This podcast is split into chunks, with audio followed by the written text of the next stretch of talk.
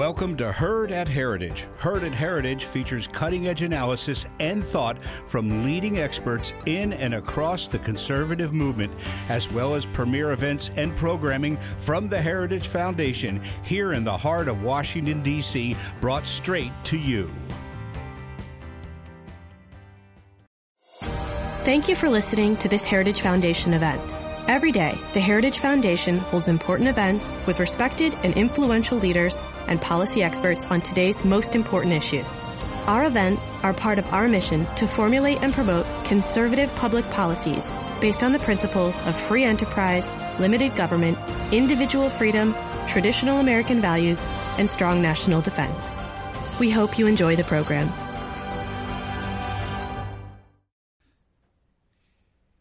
Good morning, good afternoon now, I guess it is. Welcome to the Heritage Foundation and our Lewis Lehrman Auditorium. We, of course, welcome those who join us on our heritage.org website on all of these occasions. Uh, for our in-house guests, we would ask that last courtesy check that our mobile devices have been silenced. And of course, for those watching online, you're welcome to send questions or comments at any time, simply emailing speaker at heritage.org. And we'll, of course, post today's program on the Heritage homepage for everyone's future reference as well. Welcoming our guest and leading our program is Becky Norton Dunlop. Ms. Dunlop, Dunlop serves as our Ronald Reagan Distinguished Fellow. She advocates for Heritage's American conservative ethic, conservation ethic, advances energy and natural resources policy in general, and is an active board member for numerous public policy organizations and associations. She previously served Heritage as our Vice President for External Relations and most recently led our Restore America project. Prior to joining Heritage, she was a Secretary of Natural Resources for the Commonwealth of Virginia, serving in the cabinet of then Governor George Allen. She's also served significant roles in the Reagan administration, Deputy Assistant to the President for Presidential Personnel, Special Assistant to the President and Director of the Office of Cabinet Affairs, Special Assistant to then Attorney General Ed Meese, as well as working at the Department of Interior as Assistant Secretary for Fish, Wildlife, and Parks. Please join me in welcoming Becky Norton Dunlop. Thank you. Well, thank you, John. And on behalf of our president, Kay Coles James, and the entire Heritage Foundation staff, I welcome those of you who have come today and those who are watching this on television or on the internet. Bruce Chapman is one of our favorite guests. Part of the reason he's a favorite guest is because he's from the other side of the country, the other Washington. And uh, we always love to have people come from that Washington either to serve in an administration like the Reagan administration or to come here to the Heritage Foundation for various reasons. And Bruce has had many of those uh, reasons to visit us. He was an elected official uh, in Seattle and in Washington State.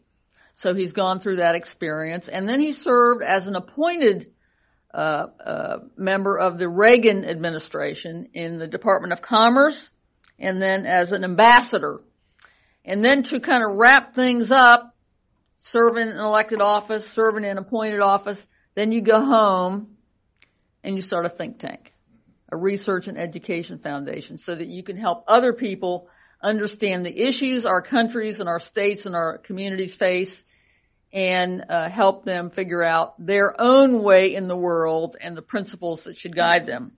Now he has written a great book and I hope that uh, those of you who are with us today here uh, will get a copy of the book before you leave. And those who are watching on television, uh, you can probably get this on Amazon, if not at your local bookstore. It's a great uh, read, and I encourage you to get it. Uh, Bruce has written a book about politicians. Uh, that's something in Washington D.C. that gets talked about a lot, and not too often in very positive terms. So we want to hear from Bruce Chapman today here at the Heritage Foundation and see what he has to say about politicians, the worst kind of people to run the government except for all the others. Bruce, welcome to Heritage. Thank you. Thank you.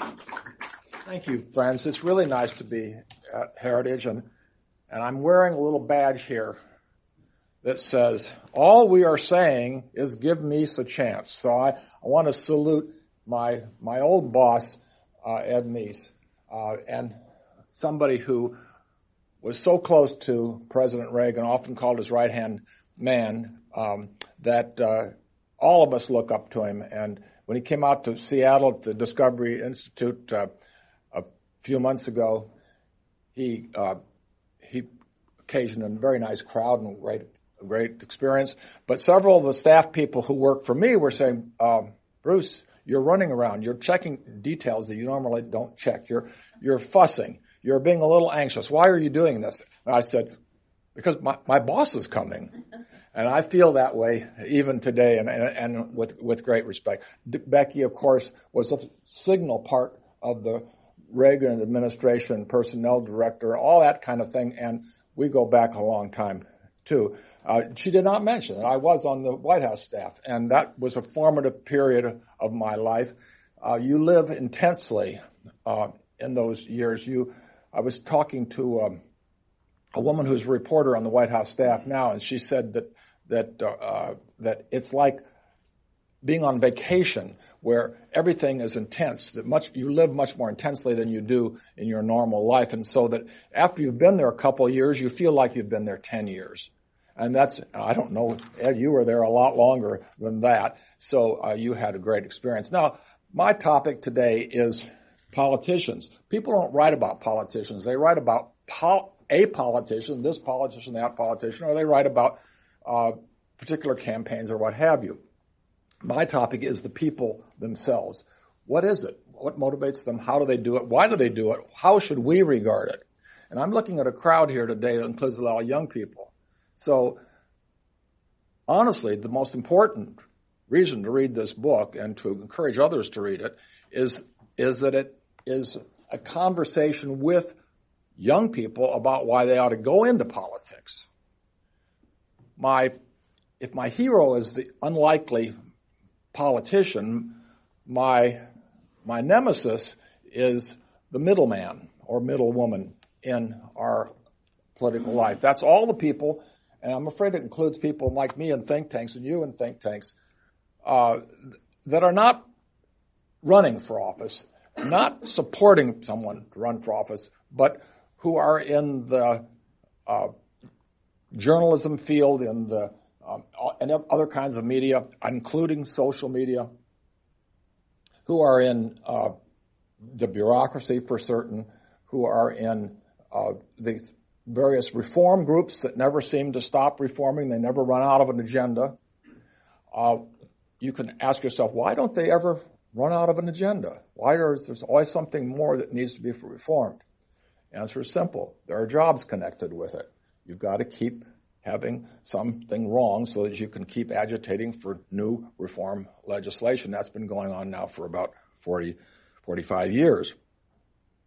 So I, I think that it's a, an important thing to recognize that there are people who want the power of the politician and the power of the elected official has been diminishing. The power of the elected official's most important ally, the political parties, has been uh, diminishing, has been curtailed, regulated.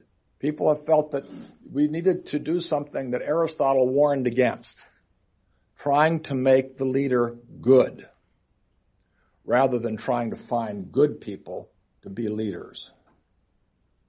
The idea that the government, by its regulations and laws, can make people good is a chimera, whereas finding people of high character to serve, that's a calling for all of us as citizens as well as potential candidates.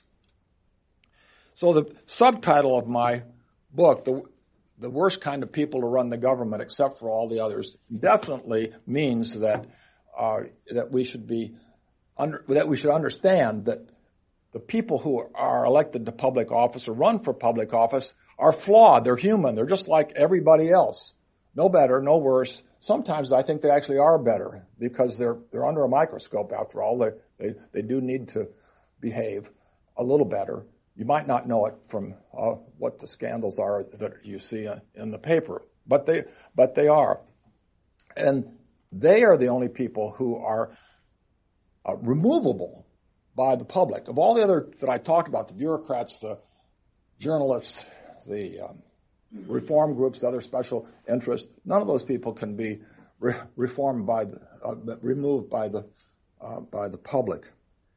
There are 511,000 elected officials in this country.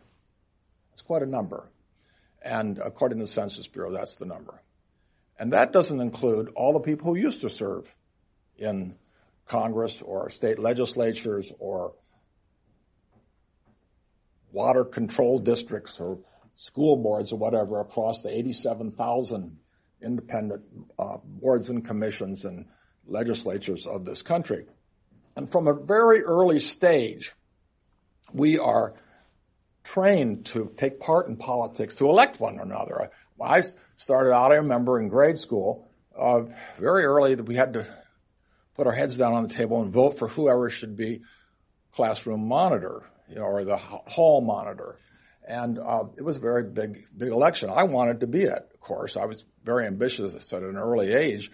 And uh, another boy offered that if I put his name in, he'd put mine in because you never wanted to be uh, apparently self-seeking. And I remember a little girl putting, uh, being proposed for it, and she was, uh, she said, "I recline the nomination," and uh, of course she was not allowed to recline it, and uh, and as a result, uh, she was elected. Now this is a standard thing in, in politics is that the person who doesn't want to run is often the one that they want. In other words, people love to draft a candidate.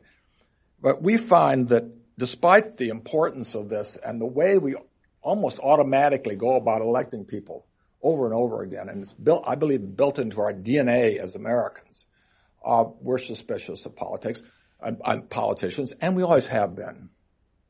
Uh, George Washington spoke of mere politicians. Well, guess what? George Washington, as my book says, was quite a politician, a very good politician.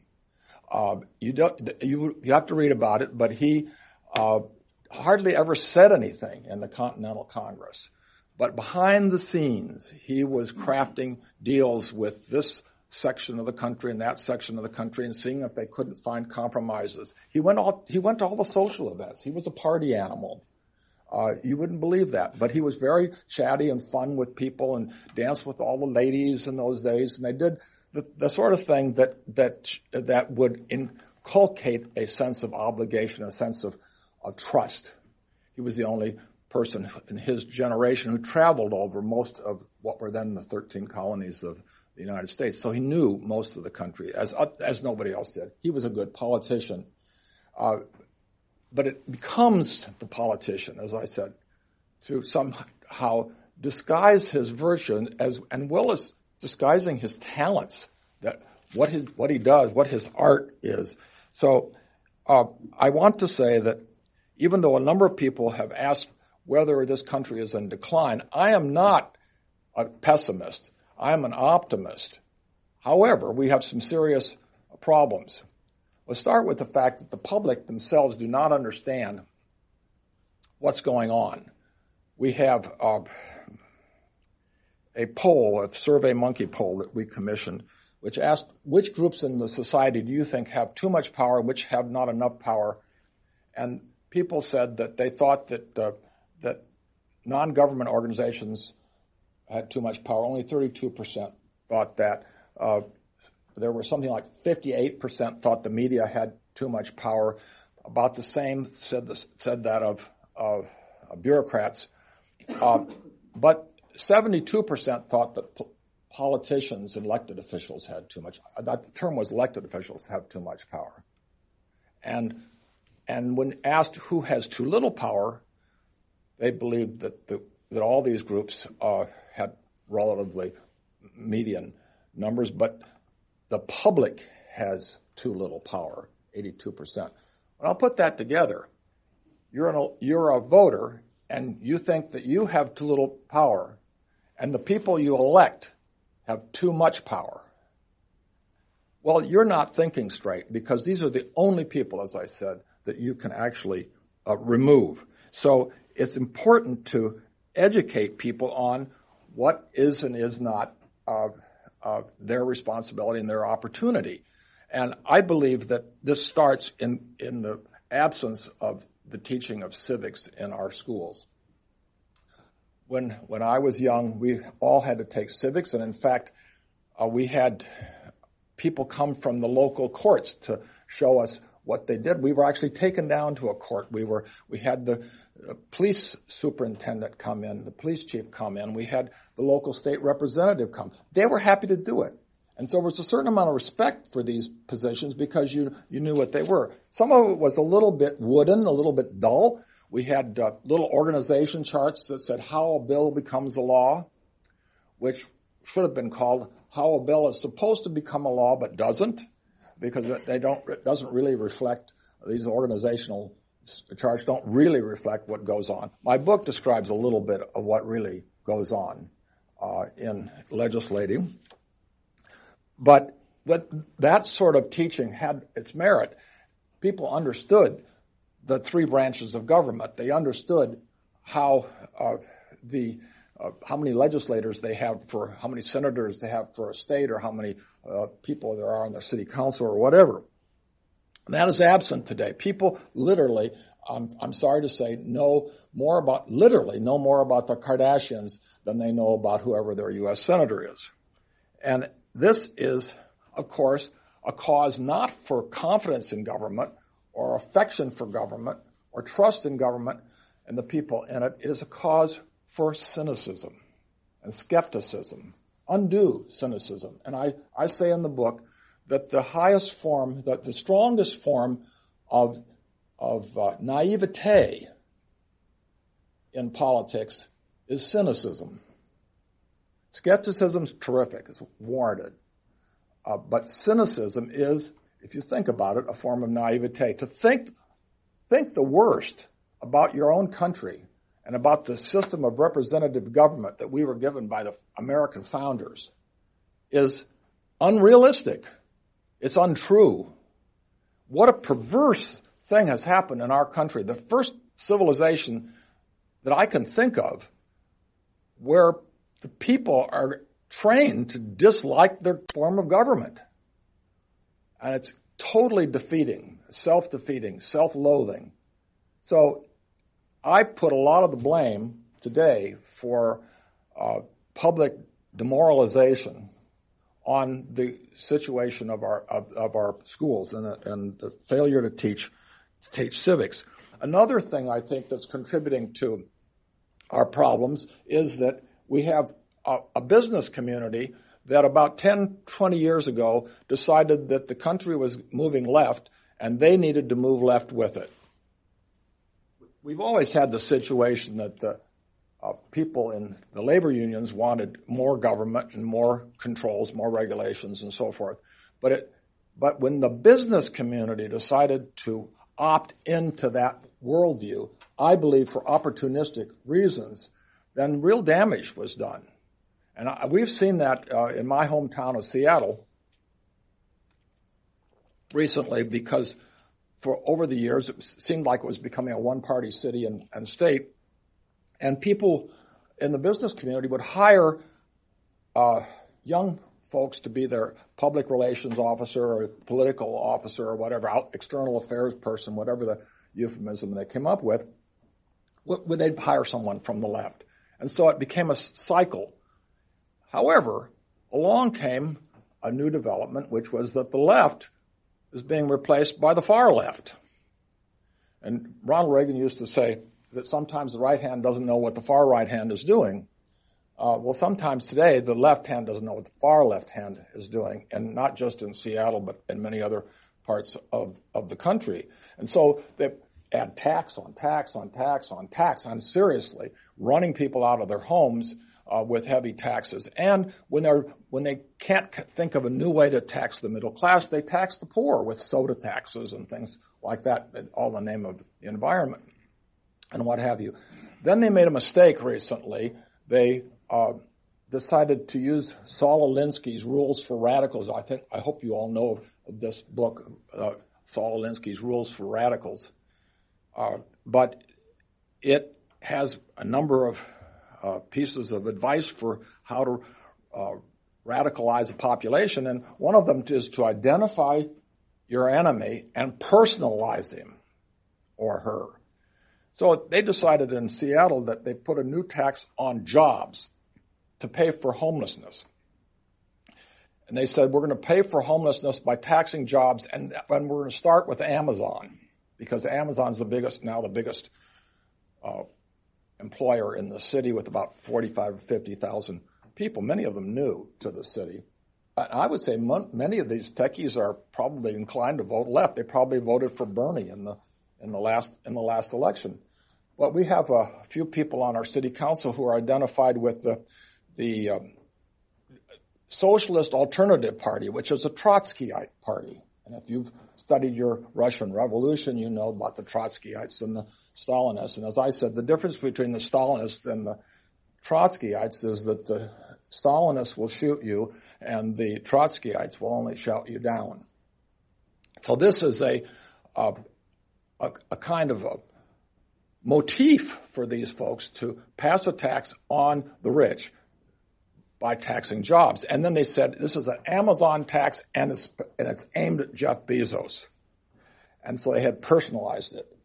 Uh, and whack, all of a sudden the business community said, whoa, wait a minute. We're the bad guys now? We're the employers are the bad guys. As employers, we're the bad guys. And, and Amazon's the problems. All of a sudden, 45,000 Amazon employees thought, start, started thinking, maybe, maybe we're on the wrong side of this. Maybe the reason our rents keep going up is not because we have capitalist landlords that are trying to put pressure on us, but because the city council keeps passing new taxes that raise the, the property uh, taxes of the landlord who has to pass that on right to us.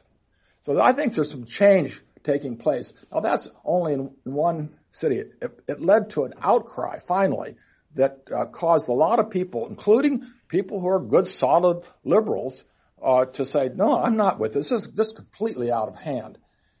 And I hope that that might happen nationally. It needs to. Businesses need to understand that they are tied to the free market and that they should not temporize and appease uh, people trying to move farther and farther to the left. And I so, so I think that if that if we can get that turnaround, we might have a greater balance in our political elections and political process. It's endless and and and have some genuine exchange and not just uh, the kind of battering we get back and forth today. And so then I do think that that's the um, that that's some of the good some of the good things that are happening. I mentioned civics. In the state of Washington, one of the people who is part of our organization, Discovery Institute, uh, and we have something called the Chapman Fellows in Citizen Leadership. In fact, Rich Lavoie, I see, is a graduate of that, is out, uh, is here today and has been, been, been here at Heritage. We love sharing our folks with you and vice versa. Uh, but, uh, one of them, one of the early people involved was a man named Hans Zeiger, who I think also has been at Heritage in his time. He's now a state senator from, uh, Puyallup, Washington, and a very important part of the education, uh, committee in Olympia. And he sponsored a bill this past year on civics to reinstate civics as an obligation, not optional, for an obligation for all students graduating from high school. And furthermore, that the test at the end of this would be a citizenship test, the same citizenship test that you have to take if you're an immigrant. So if you're an immigrant from wherever, you come here and you go through the process, you know there are two senators and, and, and how many state rep- how many representatives there are in Congress and so forth. You know all this. You know about the branches of government, the balance of powers, all that. You've learned all of that. And now, under this new law, if they enforce it and, and teach it properly, uh, students in our state will know. And I believe it will lead, lead to the only thing that turns around uh, voter participation, and that's knowledge. Knowledge comes from participation comes from knowledge. It does not come from protest demonstrations or getting excited. Again, we took another poll and we asked people who were under 30 uh, whether in the last two years they had participated in a protest demonstration. And it was, I think it was like 20%, you know, 20, 25%. How many of you have taken part in a political campaign? It was about 10%. And then we asked, which is more effective? Well, they all think protest demonstrations are better for getting things done than actually getting involved in, in, in, with the decision makers. I know from my own experience in local government, state government, and the national government, and being in international affairs, it's far more important to help people get elected to office for. And the best thing is if you're in office, you actually get to make part of the decision. And, and therefore, this is a strange idea born of television, I think, and, and social media that protest demonstrations are, are the way to go. So the fact that we're going to have some places, at least, where we, we teach civics is, uh, is a good sign. I have uh, three areas that I recommend for um, reform of the reforms.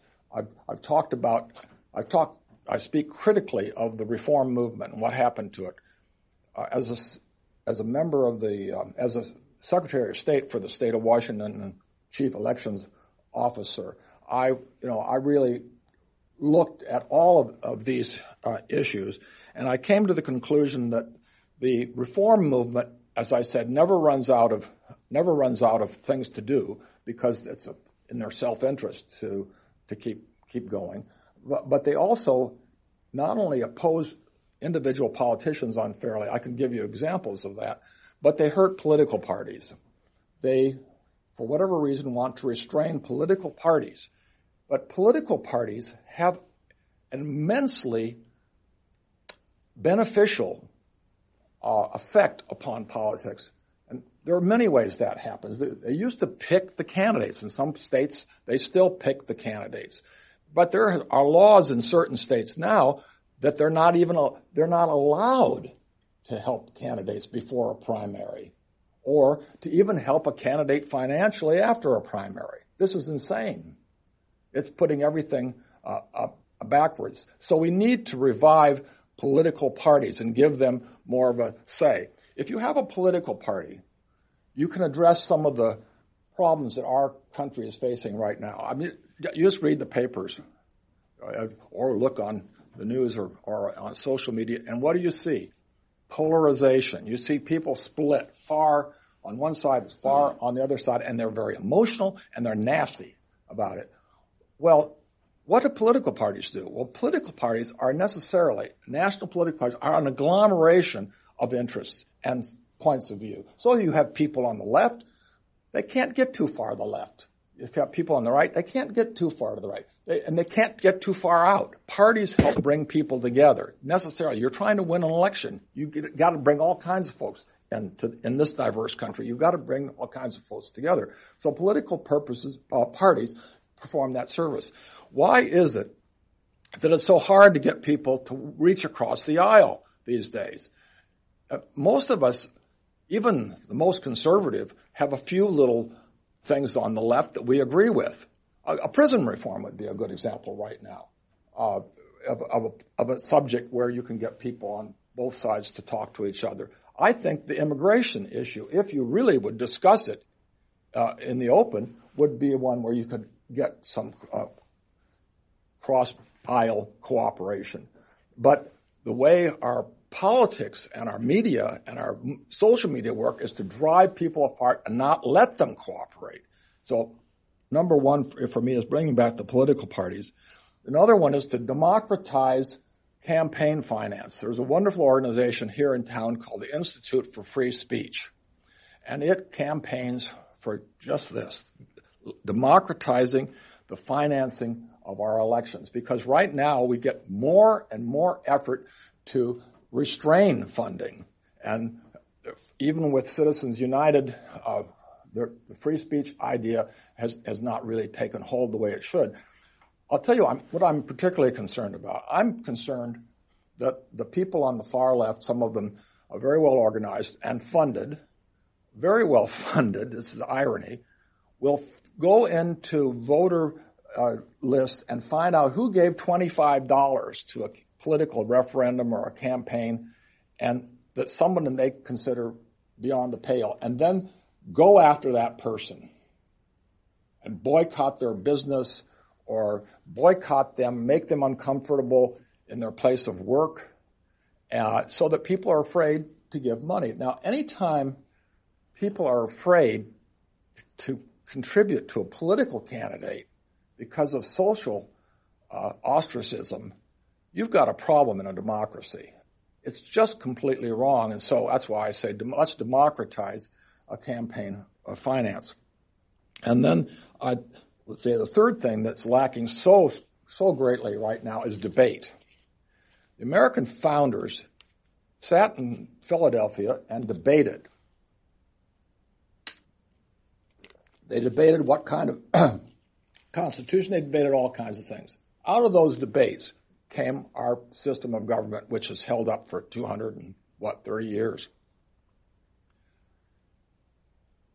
In the Lincoln Douglas debates, thousands of people would go to towns like the one near I grew up, uh, Galesburg, Illinois. Thousands, thousands of people would go and they'd stand.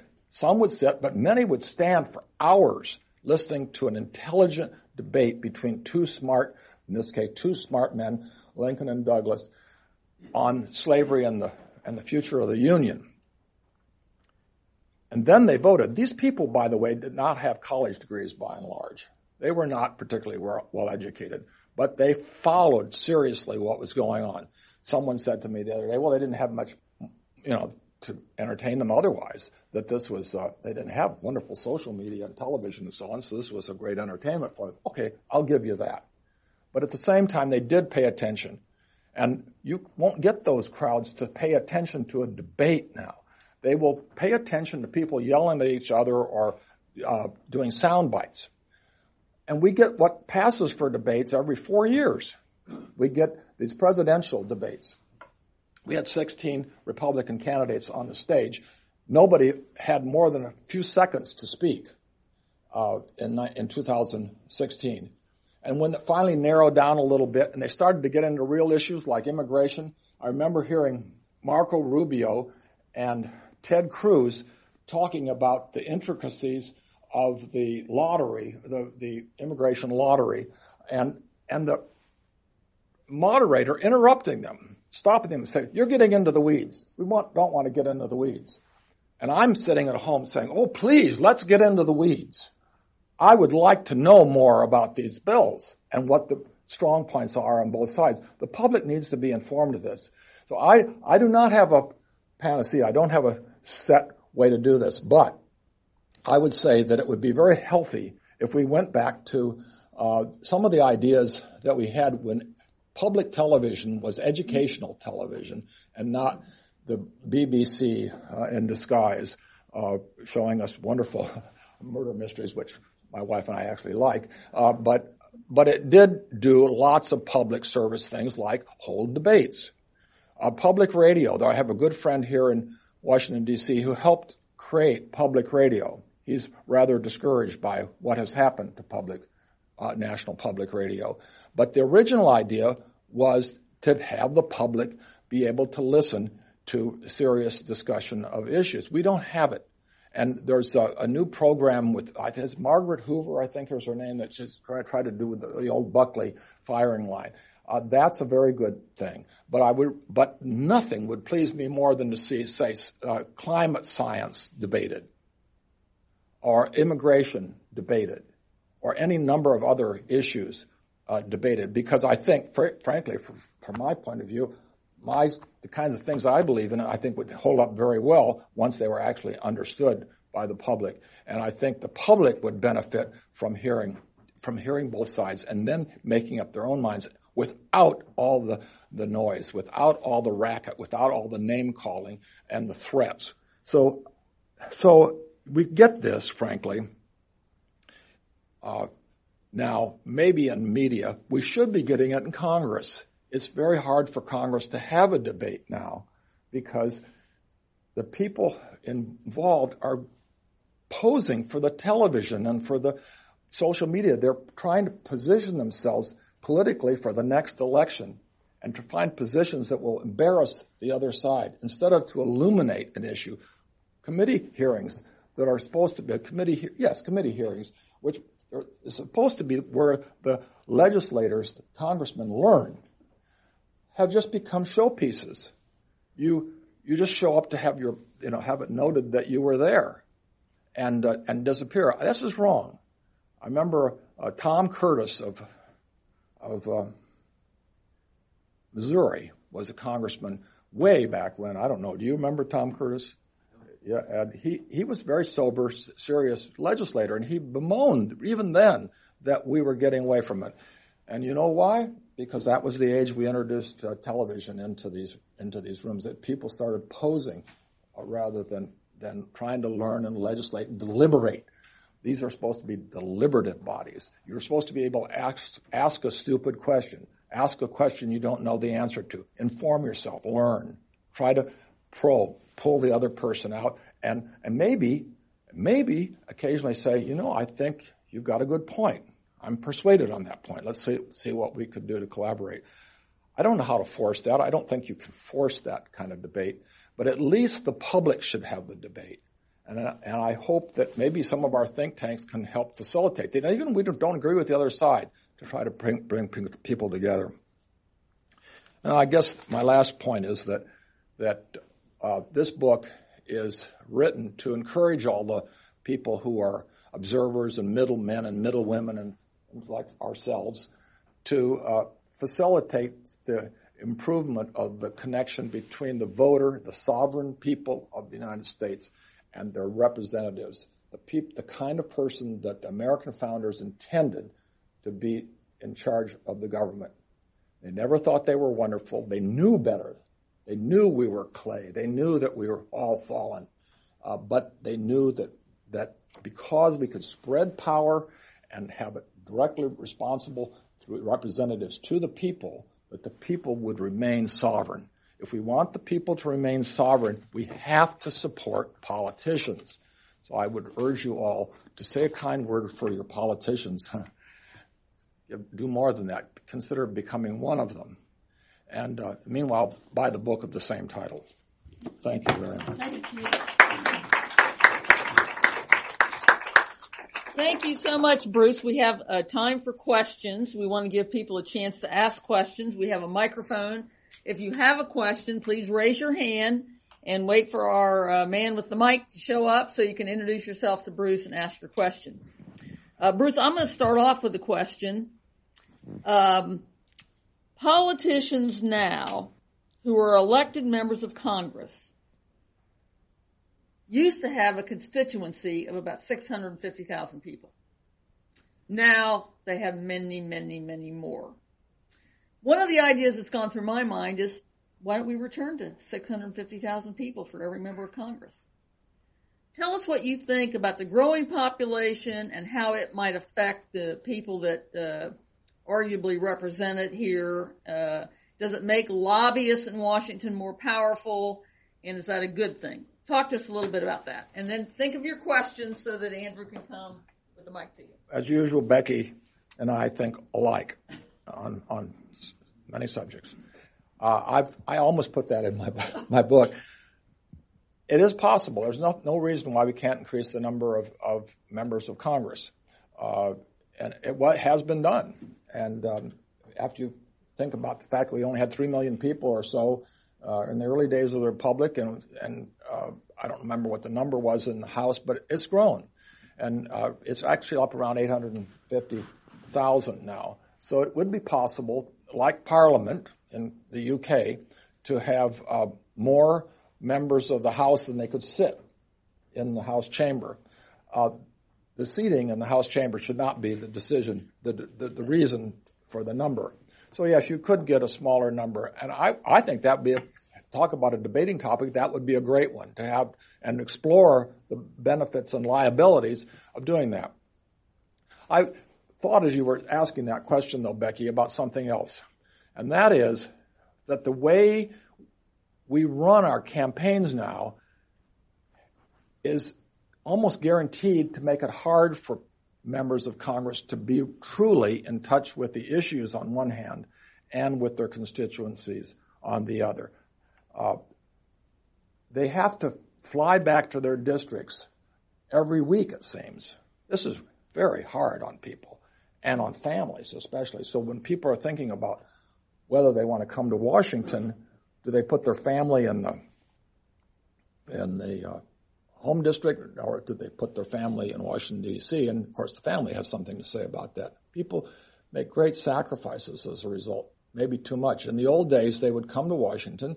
They would stay here for less time because the government was smaller and had less to do, but then they would go home. So they really did have two lives. They were, they were fraternizing with the people in their district, not just appearing at, at meetings and then you know, for a drop by, a DB as it's called in Washington, but and then going away. But they actually could schmooze with people and, and get to know their, their views. So I, I feel that that uh, the length of our campaigns, the fact that we have permanent campaigns now, that we're campaigning all the time, is a great uh, damage to uh, our representative form of government. And I have some suggestions in my book about that. How to limit the length of campaigns. We, the presidential campaign essentially starts just before the midterm elections. So this next midterm election, which is coming up months from now, you're going to start hearing uh, before before November, you'll start hearing about who the prospective candidates are for uh, the Democratic nomination. They will start organizing quietly, and there'll be a two-year campaign. We used to limit it. It used to be that the presidential primaries were in the early spring, um, and then uh, they were over in June. June was was California. Now, uh, now it goes on and on and on and on. It goes.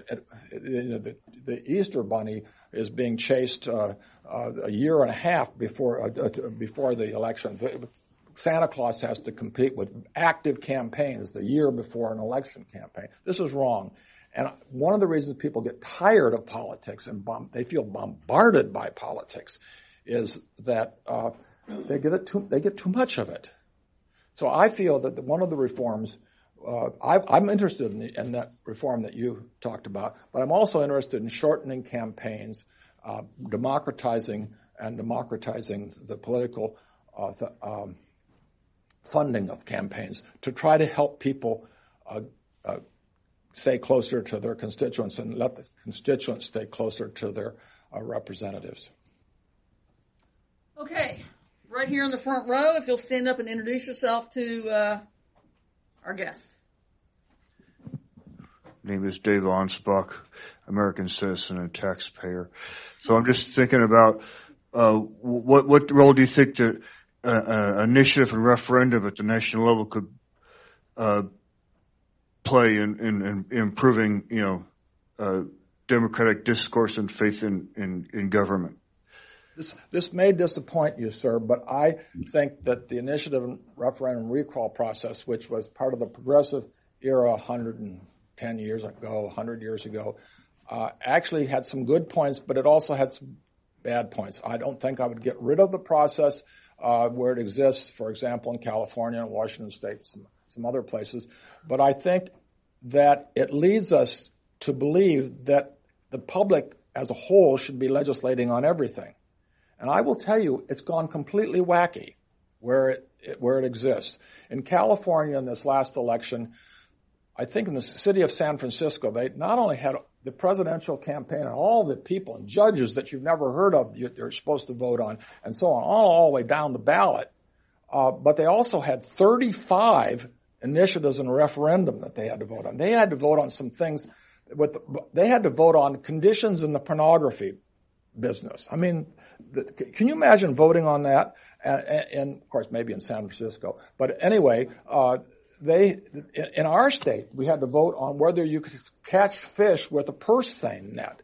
And I had to look up in the dictionary to find out what a purse seine net is. Now, how was I qualified as a citizen? Why would I be asked as a citizen to take that kind of interest in uh, picayune and arcane subjects? They're not picayune to the people involved. In fact, you're letting the public as, who don't, who are ignorant on the subject, you're forcing them to vote on something that's vital to somebody else's economic livelihood.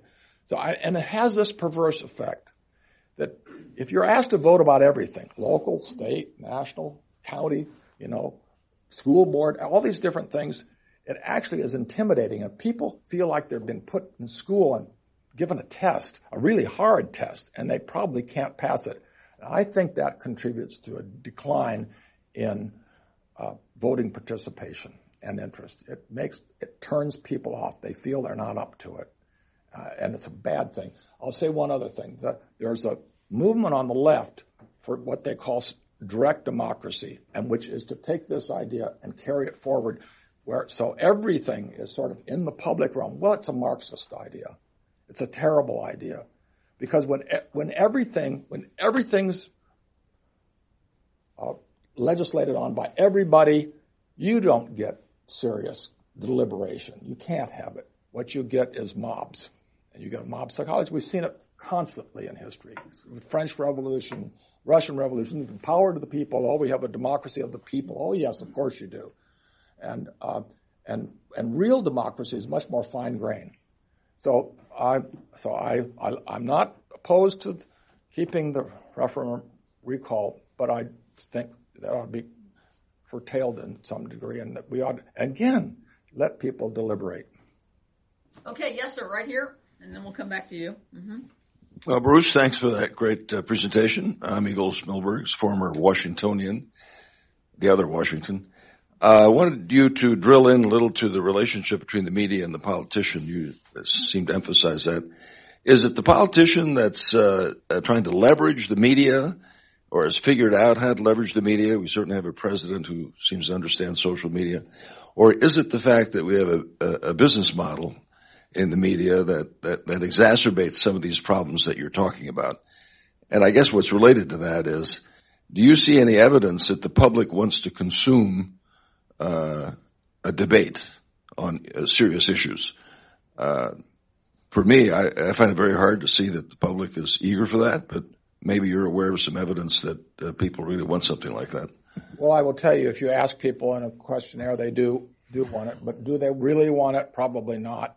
Uh, but look, um, it doesn't take a lot of people who paying attention to start to change public opinion. Once inform, once people inform themselves, they start to say, you know, I listened to a debate on this and it changed my mind. I got a different perspective. And then their neighbor, their friends at work, whatever, say, oh, well, you know, that's interesting. Tell us about it. So you start, even with a small group, a ginger group, you can make, make a big difference. Also rem- reminded of what George Bernard Shaw said about, this is a paraphrase. He said, if you, if you don't get what you want, you will come to want what you get. And so if you, if you don't get serious discussion of public issues, what you get is a denigration of the process and you will, down to the lowest common denominator, which turns out to be shouting at one another, insults, then that's what you're going to get. Because, and you'll come to want that. There's a certain appetite for it. I mean, all you have to do is look at the, the papers. The, the New York Times is essentially a paper for people who want to read 17 to 20 articles on Donald Trump every day. I mean, seriously? Is that what, what the news is all, all Donald Trump 24 7? Why is that? Well, I think they feel that there are readers who want that and that they want it just nonstop. But in fact, it's a distortion of where the authority is in our government and, and what the concerns are that sh- should affect all of us. So uh, I, I think media, the, the media are a different class than they are than they were, say, 50 years ago. They're different kinds of people. They're much more educated people than than we've had before. The reporters are and the other journalists. um, they're, but they're less in touch with the ordinary people, and they they know that. I mean, some of them know that. It's been it's been commented on for for a generation or so that uh, that ordinary people uh, cannot become reporters anymore. Uh, you have they, they do the same thing they do in corporations. They creden- check credentials, and so no wonder they're out of touch. But uh, so I'm in favor of more more media uh, rather than than than less. Okay, gentleman in the uh, back who seems to know Bruce well. Well, good to see you again, Bruce. Oh, uh, Richard Lavoie, and uh, you know, former Chapman Fellow at the Discovery Institute, and uh, uh, speaking of media, work for the Laura Ingraham Show. But Bruce, I wanted to uh, ask about the uh, proliferation of, of reform groups. Uh, you know how uh, they they may have been used as as a cudgels for politicians during uh, the you know the elections. And I'd like to uh, hear more about that as you know reform reform groups being weaponized in that sense. I was a big reformer in my youth, and um, I think some of the things I supported, campaign finance reporting was a good was a good idea. Open meeting laws up to a point were a good idea idea. But I got elected Secretary of State, Chief Elections Officer, and I supported uh, various ethics legislation and so forth. And then it dawned on me because I started to see how this was on was being used in political campaigns. It dawned on me that political candidates were using ethics as a cudgel, as a weapon against their opponents. And that you could do it very cleverly, very Machiavellian. And uh, you could, for example, uh, I use a couple examples in my book. You wait till your incumbent opponent is uh, in the final election in September, and you issue a uh, attack on him, and, and you send it to the Public Disclosure Commission or the Ethics Commission in your state, or or the Federal Ethics Commission or the House Ethics Committee. This is one of the worst places uh, here in Washington D.C. You say my opponent has violated the campaign law by something uh, I have I use an ex- old example of Mike Pence. Mike, Vice President Mike Pence, when he was a candidate for uh, for the House, the U.S. House in uh, Indiana, had his mother or mother-in-law, I can't remember which, doing the books, and she made a couple typographical mistakes. She left off an address for somebody who'd given money or something like that. So the opponent sends this in. Well, this is a great way to bludgeon your opponent because there's a news story that says Pence charged with ethics violation. And the ethics commission said that they will take this seriously, et cetera, et cetera. And then from then on, the can- other candidate can go around saying, there's my opponent, the incumbent has, is ethically challenged and there's now an ethics investigation of him going on in the ethics committee. As far as the public's concerned, well, where there's smoke, there's fire, right? But as uh, Congressman Petri of Wisconsin said, uh, in a similar circumstance in Washington D.C., where there's smoke, there's often a smoke machine, and and that's what we that's what we uh, have all too often in the ethics field. So I have certain suggestions for that. Uh, one is to force these committees to react faster. It's simply inexplicable that elected officials would hire bureaucrats, and I don't mean anything against them, but uh, to, to work in these committees and they take their time. No, this is a matter of some urgency, particularly when you're in an election campaign. You need to know, uh, you need to get an outcome from it. And you need it, and you also need a de minimis standard that below this standard, you just don't bother people. You know, like the, what, like what happened to Pence. Innocent mistakes uh, like that need to happen. I also think that we need to do the same with the confirmation process uh, for presidential appointees. We've had the slowest process. Becky and, and Ed were both involved in the, the recent one. We've had the slowest process of confirmation ever. And I didn't think it could be much slower than it was uh, when I when I went through it in the in the uh, Reagan administration, and and when I helped uh, Ed when in, with his marathon getting through the confirmation process. One of the things they could do is to stop the FBI from going around and collecting data on people, uh, which is raw data, unconfirmed, and they ask everybody that you know uh, about you, including people that might not like you, and they will they will report rumors. I heard that he's involved in a land deal and such and such and such and such. Well, that gets reported, and guess what? That data gets sent to the Senate, the U.S. Senate, and people in the other party can read that and they're looking for something that they can get you on, right? Or to stop the nomination. There'll be a feather in their cap that they stop some nomination based on an ethical concern. This ethical concern is nothing more than somebody who doesn't like you spreading a rumor. It should be reported. First of all, it should be it should be reported as what it is, uh, an unverified FBI report on background information unverified. Put it right in the title of it so that, so that the public can't see it misrepresented. A reporter would be totally irresponsible. It's, according to unverified data, all right, or uh, undata, unverified reports. I'm talking about stuff that's leaked. Of course, it's leaked all the time. That leaking is illegal, but they they they tend to get away with that. But let's let's describe it as it really is. I so I think that these ethics charges have been have been taken too high a level, and they have been used to punish people unfairly, uh, innocent people unfairly, and it's also very discouraging for people trying to run for office or serve in office.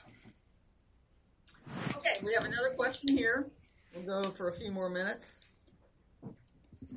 Thank you. Uh, my name is Mitsuo Nakai, uh, Japan native, U.S. citizen. Um, couple of things. Uh, the the length of uh, uh, a campaign for the election it's it's almost like a two years minimum here in this country. But if you look at the other countries, it, it campaign is, is done, election is done within uh, four or five months, including Japan. And uh, so my question is, is it because of a uh, fundraising uh, type of thing? This country is uh, a bottom up with the people uh, country, which is what I like. But that's that's almost like a too long, two years minimum. that's number one. Number two, it does, uh, I became a citizen in 1986. Uh, it seems like uh, getting nastier and nastier. I, I, I, think you mentioned it a little bit. Uh, cutthroat or backstabbing, whatever you call it. But I don't remember uh, President Reagan being nasty in his campaign, but now it's almost like real nasty. So maybe you can comment on that one too. You've got a, a couple of issues there. Uh, one is the quality of our discourse uh, publicly, and yes, of course, it's declined and it's it's sad, and um, and yes, it does it does import it does matter how people in powerful positions uh, comport themselves. Uh, the first question you asked is about the length of campaigns, and that is something else that I think we should be thinking about changing. Um, if you go to Canada or the UK, they call an election in a parliamentary system, and six weeks later, they have a campaign. Now they know what there's going to be one. They, the party in power knows they're going to call it. The opposition has been prepared for it, but then they go, they just go all out for six weeks or more. Not, not many more. You said six months. It's actually more like six weeks. We've had presidential races here, this last one, for example, in the midst of which countries had two elections. Well, we were having one. And because they had quick turnover in their parliamentary system. But we ought to be able to shorten this. Now, how can you do it? It's really hard. I don't, again, I don't, I don't want the government issuing mandates. But one thing they could do, and, and what I recommend in part of democratizing uh, campaign finance is to give people a tax deduction for campaign contributions. So to broaden the base of campaign contributions and keep, keep the government out of it. Government doesn't give the money away, uh, but but the government allows you to uh, contribute and get get some credit uh, for that. But then in in return for that, the the parties have to control the length of their primary season and confine it and shorten it so that we're not just beset with these two years campaigns. If you're campaigning all the time, you never really get to govern. You, you're, gov- you're out, you're always in campaign mode, which is not a healthy place to be. So I recommend short, shortening campaigns. And I think we could, we could put our heads together and come up with some other ideas on how to, how to do that. Okay. I have uh, two final questions for you, Bruce. And then I'm going to ask Ed Meese just stay right where you are, Ed. We'll bring the mic to you. If he'd like to make a few final comments, since he's known you so long and so well, and you're honoring him today with that historic badge. so here are my final two questions. One, you talked about NPR, which we all pay for, and it only presents one side of the debate. Is there a way, would you argue, a big idea would be to require NPR to present at least two sides of the debate, kind of a point counterpoint.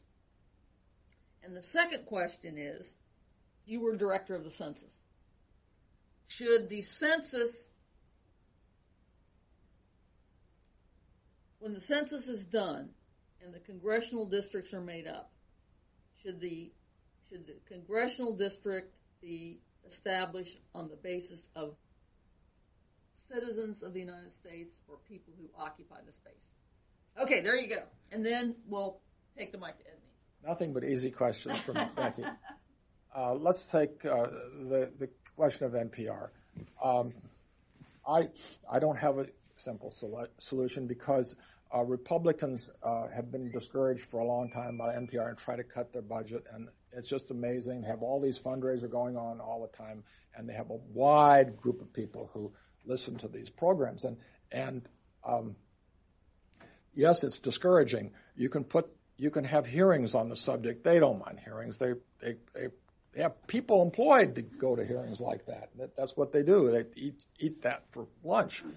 But uh, so you, what, what you would have to have is you'd have to have a president and a really a supermajority almost in Congress in order to stop funding NPR, which I, I think they've got enough funding now. They got what was it, $25 million from the Joan Kroc Foundation. I mean, whoa, uh, that's pretty good. Uh, they have had lots of other uh, funding opportunities. Should we create another one? Should we cr- create a take the money away from them and create a bipartisan uh, public radio network where both parties would have equal representation and they would therefore serve as a kind of governing board to check on the fairness of of the uh, content. I don't know. I, it, that has problems too. Uh, maybe we're just creating a new problem. Um, but uh, it's also a little unfair to people who are outside the two political parties. Uh, I, would like to consider that. Um, the other thing is we could have a very generous uh, billionaire somewhere uh, help create a network that is fair, which would be wonderful. If you really could tell, if you could really establish uh, the idea of a of a fair-minded, bipartisan uh, network uh, that was independent of government, that would be the optimal thing. All we need is somebody who's, who doesn't have dreams of doing bizarre things like this guy Tom Steyer who wants to impeach the president, He's spending millions of dollars doing that, or Bloomberg spending $80 million to influence congressional. Somebody who would say, let's, let's really have the public informed. We, we just need a couple billionaires. That's all we need. And and the other question was about the citizenship. Oh, you, you just you, again, it's never really a tough question. I've avoided people on that question, except that I got a call from the Secretary of of Commerce um, uh, a couple months ago, asking me as a as a former director of the census what I thought about that. And I said I thought it was a good idea to ask the, the citizenship question. That's the question for the 2020 census. Uh, it was asked um, in previous generations. I think the last time it was asked formally was in the decennial census was 1960, but then it, it's asked in surveys all the time. I can't see why it should be objectionable. It is objectionable, and and the reason it's objectionable to some people is that they think that illegal immigrants will be intimidated, maybe other immigrants will be intimidated and afraid to answer the, the questionnaire at all, and as a, as a result, there'll be an undercount.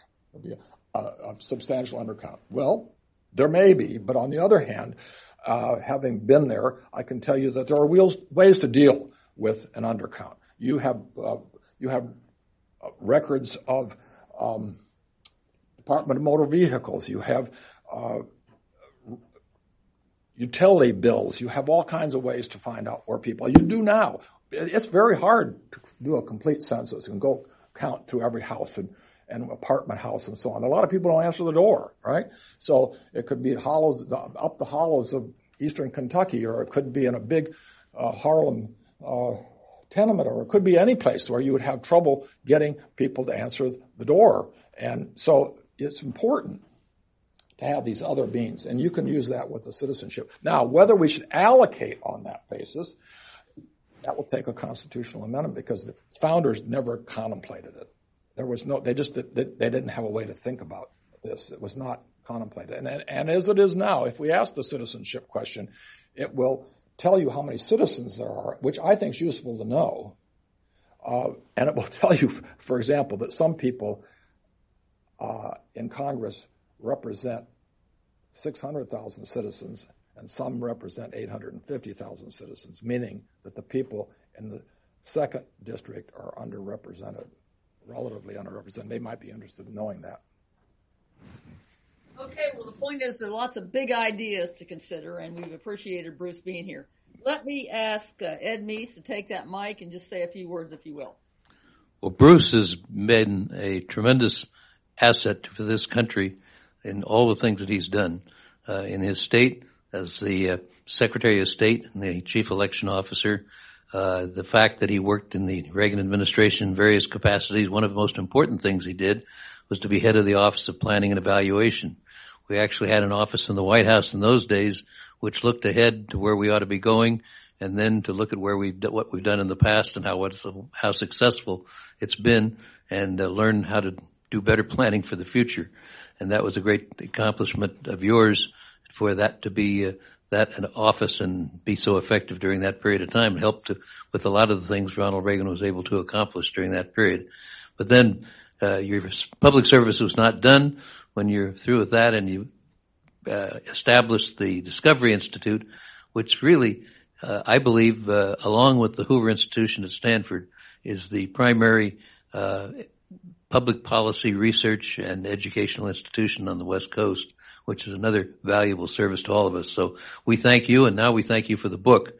And uh, we hope that all of us will show an appreciation by buying the book uh, so that you can work on the next one. Thank you. Thank you. Couldn't ask for a nicer encomium than that. Yeah, thank you, thank so you. Bruce Chapman, a Reagan alum and a think tank president. Thank you all very much for being here today. Thank you for watching us online. We are now adjourned.